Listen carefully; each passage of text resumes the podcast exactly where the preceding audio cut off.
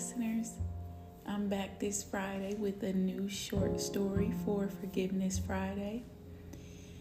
This short story will encompass forgiveness between a husband and a wife.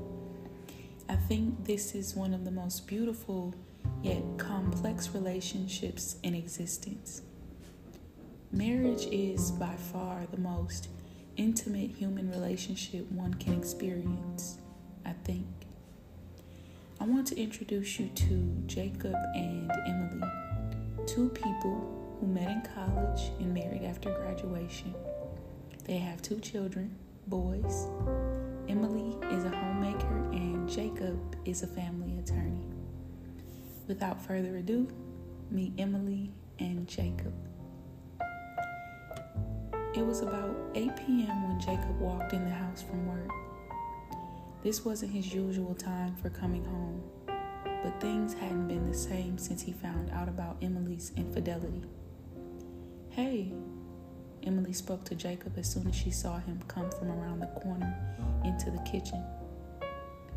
She'd put the boys down for bed an hour earlier, and instead of getting ready for bed herself, went down into the kitchen to read her Bible.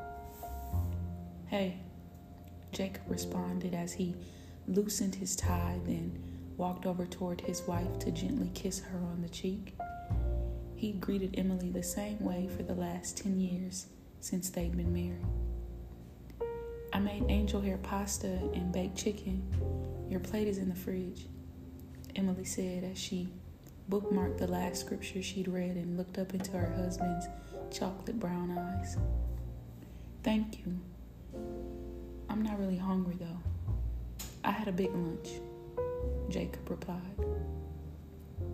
Oh, I haven't prepared myself for bed yet. Do you want to bathe together tonight? Emily asked, hoping this time he would say yes. Actually, honey, I'm going to stay up a little late tonight. There's this new case I'm working on, and I want to make sure I have things in order for the adopting family. He'd been using the same excuse for staying up late for the last three months. Oh, okay.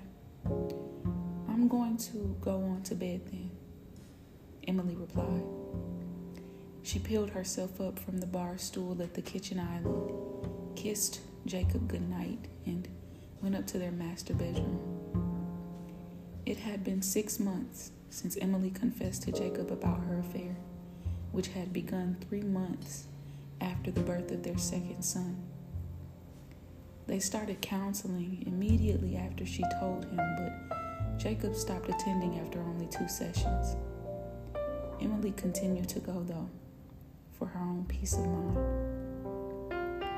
Upstairs in their bedroom, Emily ran the bath water for herself and began to weep. Her cries were quiet as tears fell from her eyes.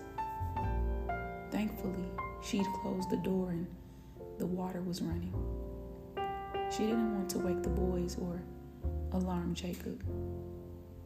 No matter how angry he was, he hated to see his wife cry, even if it was because she was the cause of her own tears.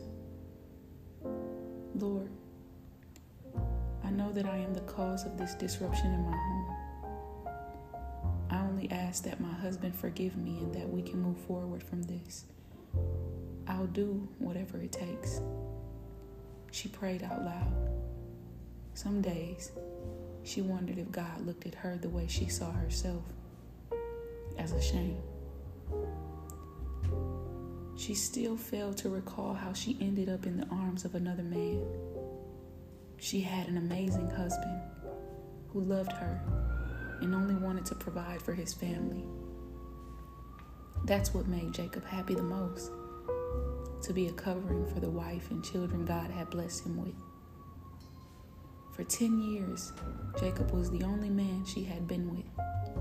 But now, she could no longer say that.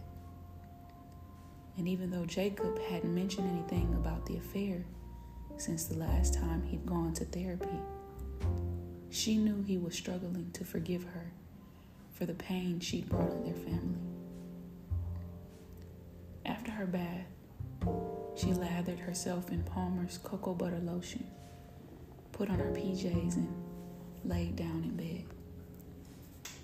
Rather than going to sleep like she had hoped, she watched the hours on the clock go by until Jacob finally came to bed at 2:30 in the morning. All right, that is the end of part 1 of Emily and Jacob's story.